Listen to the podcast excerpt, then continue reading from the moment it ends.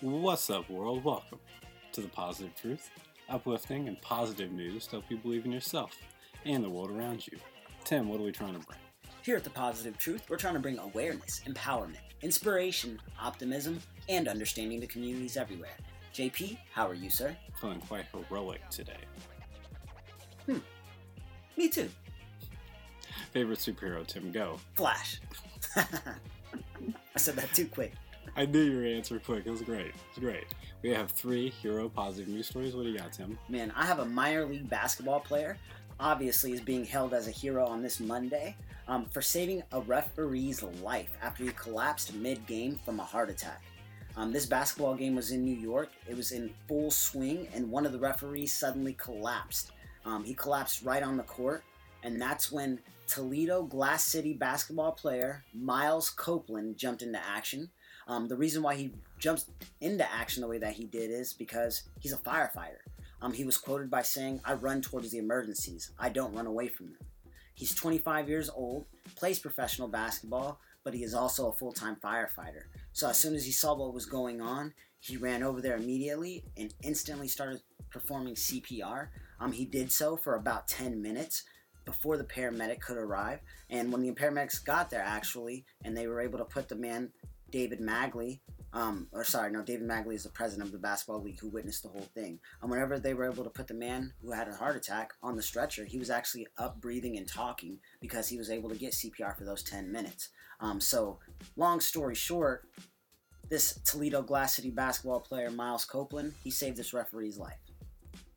That was a great story, Tim. Way to start off this week. Um, did you get a video for that? Man, you know I did. Where are you going to put that at? At the Facebook page, at the Positive Truth Podcast. This reminds me of last week when we did hero stories, and you had some like excellent ones. Teenagers saving people from drowning. Power Ranger. Woo! You had like the group like flipping cars, and then I was like, oh well, I have a story about people saving kittens. I remember. well, it's happening again. Because my story is about a lady saving owls. JP officially turned into the animal person on Positive Truth. Well, yeah, whenever you do Hero Day, yeah, definitely. So shout out to OutKast Hootie Hoo. There were some owls at Vista Grande High School during the recent graduation ceremony. All of the owls were burrowing owls, though, so they were burrowed underneath by the parking lot. But during graduation ceremonies, a lot of people show up. You get a lot of friends, families, relatives. And the parking space got maxed out, so people started parking outside. And they went over the burrowing owl's habitat. And one lady saw it and was like, oh no, all these owls are gonna get run over and killed, little babies. So she ran across the field. Wish we were recording so you could see my running to say motion. JP's running motion right now is everything. and um, that's not how I actually run. I was about to say you're running backwards right now, bro. called uh, running with style. Um, Buzz Lightyear.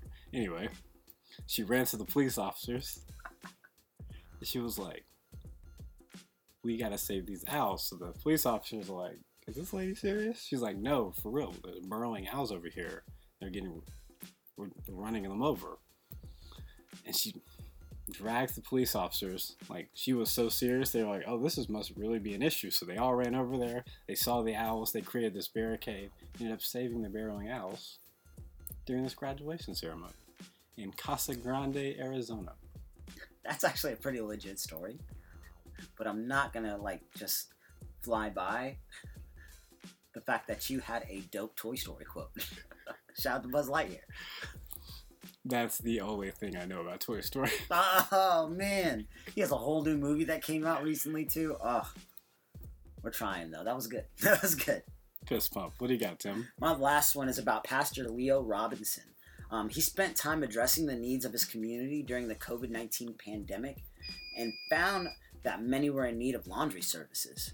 Um, he basically started paying attention and he realized over 75% of our com- people in our community in this area they depend on public transportation and there's no laundromat in a four mile radius so he thought about it man could you imagine sitting three or four hours on a bus to go do your laundry No. and then come back for another three or four hours. No. He was like, "This is terrible."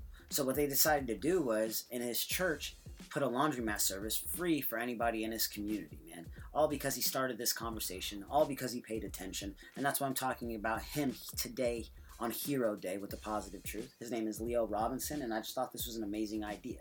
He saw a problem in his community, so he decided to do something about it. MVP Tim with the incredible positive news stories anytime we do a Hero Day.